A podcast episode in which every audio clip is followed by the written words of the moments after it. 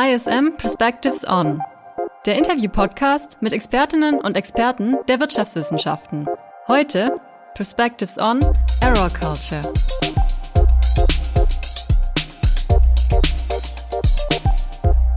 Hallo und herzlich willkommen zu einer neuen Folge von ISM Perspectives On. Mein Name ist Julian Tröndle, ich bin Redakteur im ISM Fernstudium am Campus Stuttgart und mein heutiger Gast ist Janine Netzel. Sie ist Diplompsychologin und hat dabei einen besonderen Fokus ja, auf diese Synergien, die aus dem Zusammendenken von Forschung und Praxis entstehen. Seit 2019 ist sie als Professorin für Wirtschaftspsychologie an der ISM München tätig. Zuvor hat sie ebenfalls in München an der LMU zur Macht- und Perspektivübernahme in Organisationen promoviert. Seit dem Jahr 2016 ist sie zudem Mitgründerin, Geschäftsführerin und Beraterin beim Munich Center for Leadership, dort mit einem Fokus auf Führungskräfteentwicklung, Teamentwicklung und Mediation. All diese akademischen und beruflichen Stationen sowie ihre allgemeine Expertise im Kontext der Organisationspsychologie haben auch zu tun mit dem Thema, um das es heute gehen soll.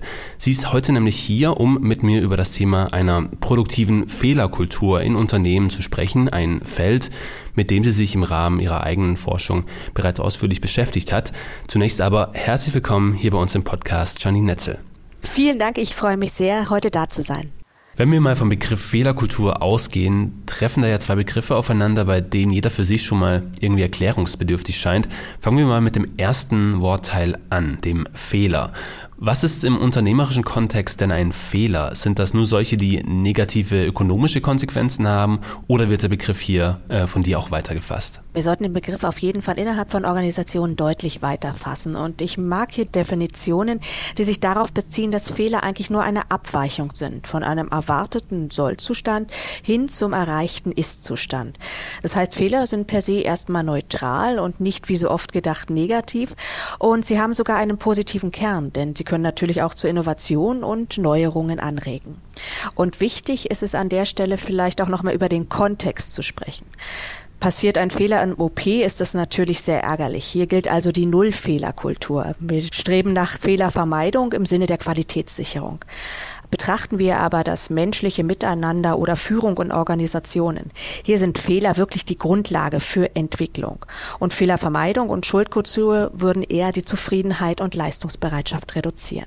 Das heißt also, Kommunikation und Reflexion ist hier sehr entscheidend. Jetzt fasst der Begriff Fehlerkultur dann alle Arten von unternehmensinternen Reaktionen. Äh, du hast schon ein bisschen so Sanktionen, sowas angesprochen, gerade in deiner Antwort. Ähm, also alle Reaktionen, wie mit solchen Fehlern umgegangen wird. Ähm, kann man das so, so breit fassen? Genauso breit kann man es fassen. Es ist wirklich auch per Definition der Umgang mit Fehlern und Misserfolgen in Organisationen. Also es ist mehr der kulturelle Aspekt. Welche Atmosphäre wird im Umgang mit Fehlern gestaltet? Und dabei geht es uns, als Psychologen, immer eher darum, Fehler zu akzeptieren, sie als Chance zu betrachten und daraus zu lernen. Und davon abgegrenzt wird nochmal der Begriff des Fehlermanagements. Hier sind eher die systematischen Prozesse und Methoden in Organisationen verstanden, wie eben mit Fehler umgegangen wird. Zielsetzung ist es hier, ganz klar, Fehler zu vermeiden im Sinne der Qualitätssicherung. Du hast schon gesagt, es gibt irgendwie Fehler, die auf produktive Art wirken und Fehler, die es unbedingt zu vermeiden gilt. Also es geht nicht darum, über sämtliche Missleistungen der Mitarbeitenden hinwegzusehen, sondern entweder mit ihnen produktiv umzugehen oder eben versuchen, sie dann in Zukunft äh, nicht mehr auftreten zu lassen. Kannst du uns mal so eine Art Best Practice Unternehmen skizzieren, wo eine konstruktive Fehlerkultur bereits umfassend gelebt wird? Wie verhalten sich in so einem fiktiven Umfeld die Mitarbeitenden und auch die Personen der Führungsebenen? Sehr gern. Ich glaube, dass es hier auf drei zentrale Bestimmungsstücke ankommt. So ist es mir in Forschung wie auch in Praxis immer wieder begegnet. Und du hast es schon gesagt, es kommt auf das erfolgreiche Zusammenspiel zwischen Führungskräften und Mitarbeitenden an. Bestimmungsstück Nummer eins ist wirklich die Führungskraft. Die Führungskraft sollte Vorbild sein, ein Rollenmodell für den Umgang mit Fehlern. Führungskräfte sollten dabei authentisch und auch wertschätzend sein. Das klingt natürlich als äh, zunächst immer recht einfach, ist dann in der Umsetzung recht schwer. Aber Führung fängt bei der Führungskraft selbst an. Das heißt, wer sich selbst nicht führen kann, ist auch schwierig in der Lage, andere zu führen. Das heißt, Führungskräfte sollten eine Klarheit darüber haben, welche eigenen Rollen sie haben und wie sie innerhalb des Unternehmens diese Rollen ausüben. Das heißt, welches Führungsverhalten sie gegenüber verschiedenen Zielgruppen an den Tag legen. Das heißt, es braucht eine gesunde und gelungene Selbstreflexion und auch einen wertschätzenden Umgang. Und damit meine ich Fragen wie, gelingt es mir als Führungskraft, eigene Stärken und Entwicklungsfelder zu reflektieren und diese auch im Team zu kommunizieren? Vertraue ich meinen Mitarbeitenden? Kommuniziere ich das? Wie geduldig bin ich denn im Umgang mit eigenen Fehlern und denen der anderen? Und wie gehe ich damit um, wenn ich auf eigene Fehler hingewiesen werde? Du merkst also schon, es ist durchaus herausfordernd. Das ist das erste Bestimmungsstück der Best Practice. Ein zweiter sehr, sehr wichtiger Aspekt ist eine offene Feedback-Kultur. Und diese dient insbesondere der psychologischen Sicherheit, also dass man sich gut aufgehoben fühlt im Unternehmen. Und sie kann aber auch die Leistungsfähigkeit innerhalb von Organisationen steigern. Die Grundvoraussetzung dafür ist meines Erachtens Klarheit in der Kommunikation. Und auch das ist sehr herausfordernd. Das klingt so einfach, aber wissen wir wirklich, was getan werden soll und wie wir diese Ziele erreichen? Welche Maßnahmen, Methoden, Schritte zur Zielerreichung sind wichtig? Wer ist beteiligt? Und diese klare Kommunikation im Sinne des gemeinsamen Zielverständnisses betrifft nicht nur die Führungskraft, sondern auch die Mitarbeitenden. Es ist also eine Bring- und eine Hohlschuld. Und damit einhergehend ist es natürlich wichtig, dass wir gutes, konstruktives Feedback geben und die Mitarbeitenden ebenso dazu ermutigt werden. Und wir haben ja so einen schönen Satz, tough on the issue, but soft on the person. Also wieder Klarheit in der Sache, Klarheit in den Zielen, aber wertschätzend im Umgang miteinander.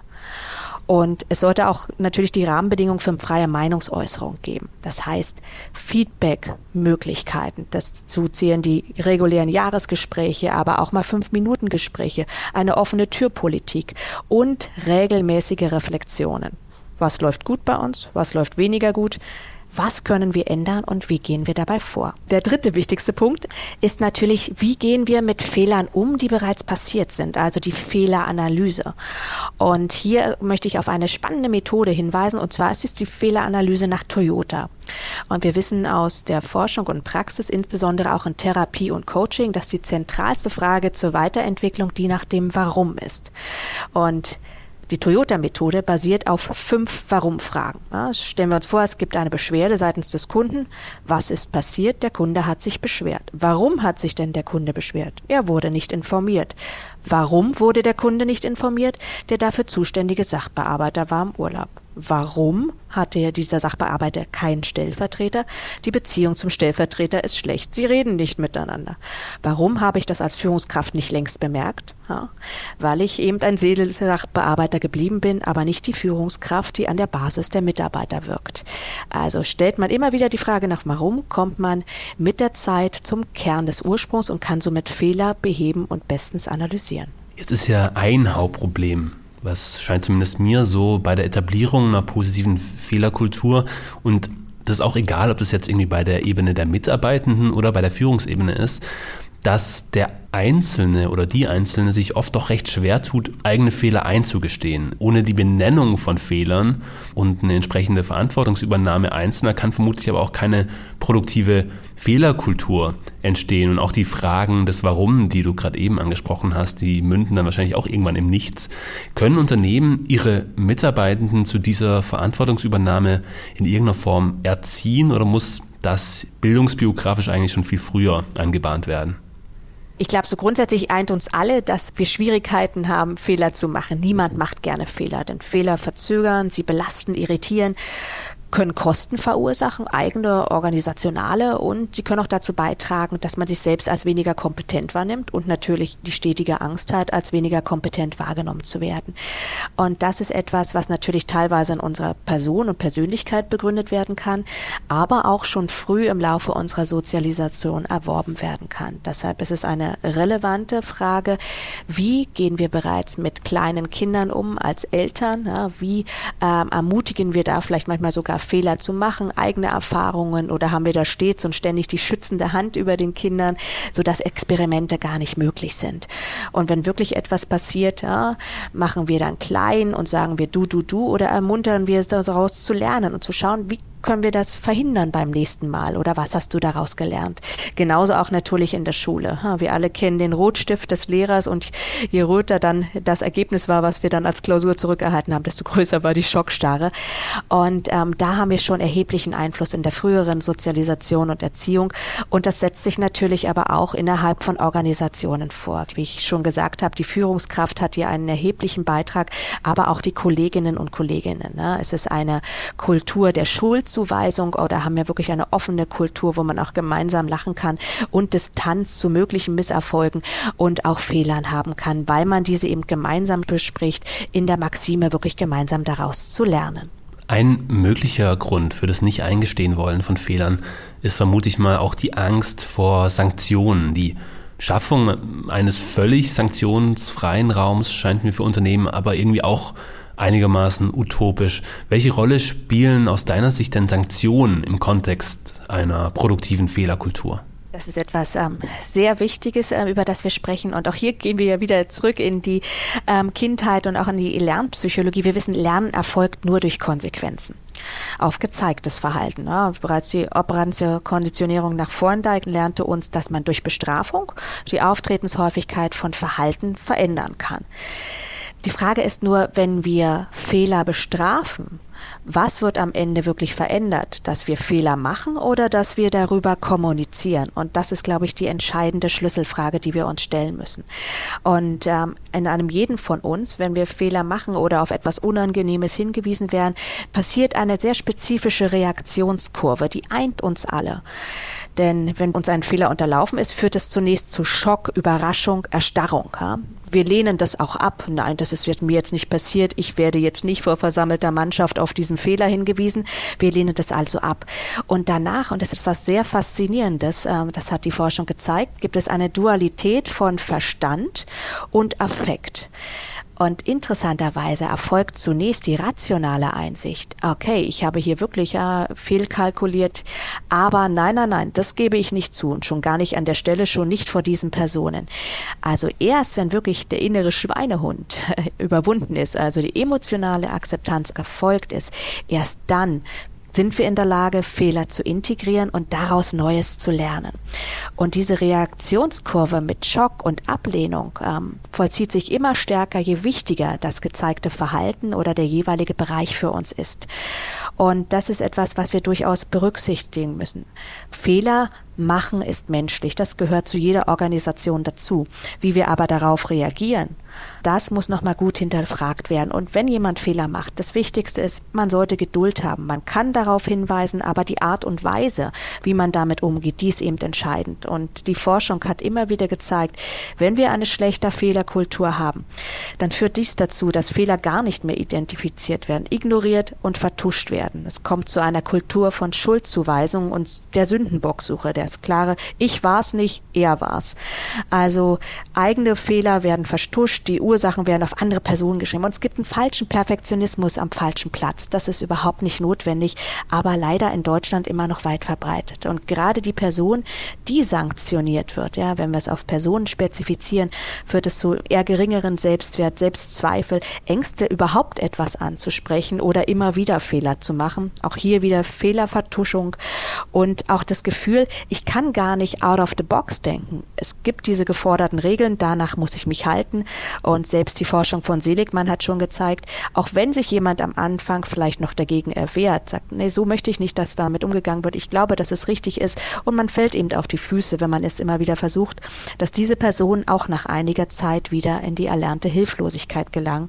Also Dienst nach Vorschrift, innere Kündigung sind die Folge. Also wir sehen hier eine ganz klare Abwärtsspirale, sowohl für den Mitarbeitenden wie aber auch für die Organisation, wenn wir zu stark sanktionieren. Jetzt hast du schon die Situation in, in Deutschland äh, explizit angesprochen.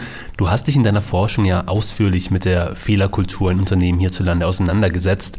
Schauen wir uns zunächst mal die dahinterliegende Methodik an. Wie wird denn eine bestehende Fehlerkultur innerhalb eines konkreten Unternehmens ermittelt? Welche Instrumente kommen da zum Einsatz? Das ist eben natürlich die Frage, ob wir da aus der Beraterperspektive oder auch aus der Forschungsperspektive draufschauen.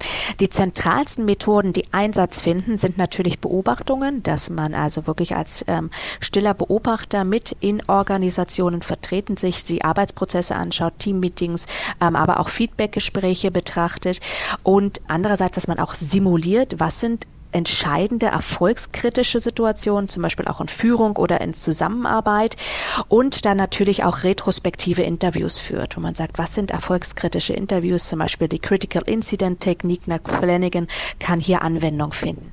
Und ganz spannend, hier haben wir sehr viele Impulse ähm, aus der Luftfahrt wie auch aus der Medizin erhalten. Ähm, es wurde das sogenannte Crew Resource Management eingeführt, kurz CRM.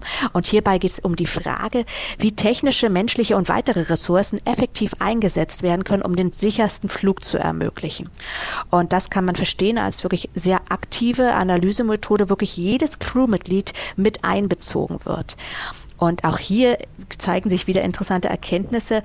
Nicht fragen, wer, sondern warum kam es zu Fehlern. Fehler dann offen ansprechen ohne Schuldzuweisung, alternative Handlungsmöglichkeiten neutral und logisch betrachten und etwas ganz Entscheidendes, der Kapitän, die Kapitänin sollten nicht zu dominant sein, sondern Führungskräfte sollten Manager des Informationsflusses sein. Wichtig dafür sind flache Hierarchien, also einander duzen. In jedem Cockpit international wird einander geduzt. Und dass wir eben diese, wie ich schon angesprochen habe, gute, lösungsorientierte Fehleraufbereitung haben und dafür auch eine Zugänglichkeit signalisieren. Wie würdest du denn vor dem Hintergrund deiner und auch anderer Forschungsbefunde aktuell den Status quo der Fehlerkultur hierzulande beschreiben? Haben wir bereits eine angemessene Fehlerkultur? Das ist natürlich die Frage, was äh, angemessen bedeutet, aber leider, und das zeigt die Forschung auch immer wieder, auch im internationalen Vergleich, dass Deutschland hier noch ein relativ starkes Schlusslicht ist. Es ist so, dass äh, in Deutschland, das haben wir 2018 in einer Umfrage gesehen, 45 Prozent glauben, dass Scheitern weiterhin negative Konsequenzen hat. Also fast die Hälfte der Bevölkerung denkt, wenn ich einen Fehler zugestehe, äh, dann führt es zu einer reduzierten Anerkennung, dann habe ich einen Karriereknick, dann wird schlecht über mich geredet. Andererseits sagen aber fast 90 Prozent, dass sie sich mehr Fehlertoleranz wünschen. Und da sieht man schon diesen Gap, diesen Bias, der da besteht in der Selbstwahrnehmung und in dem Wünschen von Verhalten anderer. Und was ich auch kürzlich gelesen habe, das fand ich sehr spannend, eine Studie von Ernest und Young, der sogenannte Fehlerkulturreport, wo eben auch gesagt wird, dass 50 Prozent der Führungskräfte glauben, dass eine mangelnde Fehlerkultur die Innovations- und Wettbewerbsfähigkeit reduziert, aber 64 Prozent der Führungskräfte selbst sagen, ich gebe meine Fehler nicht zu oder wenn dann vielleicht nur teilweise. Und interessanterweise haben sich hier auch Branchenunterschiede gezeigt. Am besten mit Fehler umgehen ähm, tut ähm, die Mitarbeiter und Führungskräfte im Automotive-Bereich. Hier sagen wirklich, dass nur ein Drittel der Führungskräfte etwas unter den Teppich kehren. Die meisten unter den Teppichkehrer von Fehlern passieren leider in der Finanzbranche. Sie sind über 82 Prozent der Führungskräfte, die zugestehen, Fehler gar nicht zu melden oder wirklich nur eingeschränkt zu kommunizieren. Und ich glaube, das ist etwas sehr Wichtiges. Als Ursachen wird immer wieder genannt, es sind alte Gewohnheiten, aber auch die Furcht vor Gesichtsverlust und insbesondere in einigen Branchen, ja, wie haben es gerade schon gesagt, wie im Finanzbereich, ähm, aber auch in der Fertigung ist es so, wenn ich Fehler zugestehe als Führungskraft, habe ich Angst vor einem großen Karriereknick.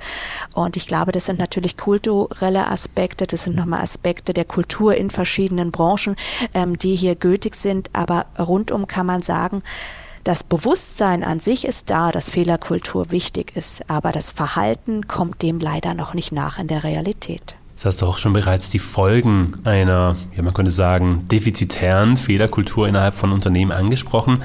Wie sehen die denn konkret aus? Lassen sich die Folgen ökonomisch oder mittels anderer Kennzahlen in irgendeiner Form objektivieren? Also viele Führungskräfte, das wurde auch an der Ernst Young Studie ähm, deutlich und das merken wir auch immer wieder in der Beratung, sind sich sicher, dass wenn natürlich Fehler verschleiern wird, dass wir vieles nicht erfahren. Wie hätten wir besser, effektiver agieren können? Wie hätten wir vielleicht auch zufriedenere Mitarbeiter, weniger Fluktuation?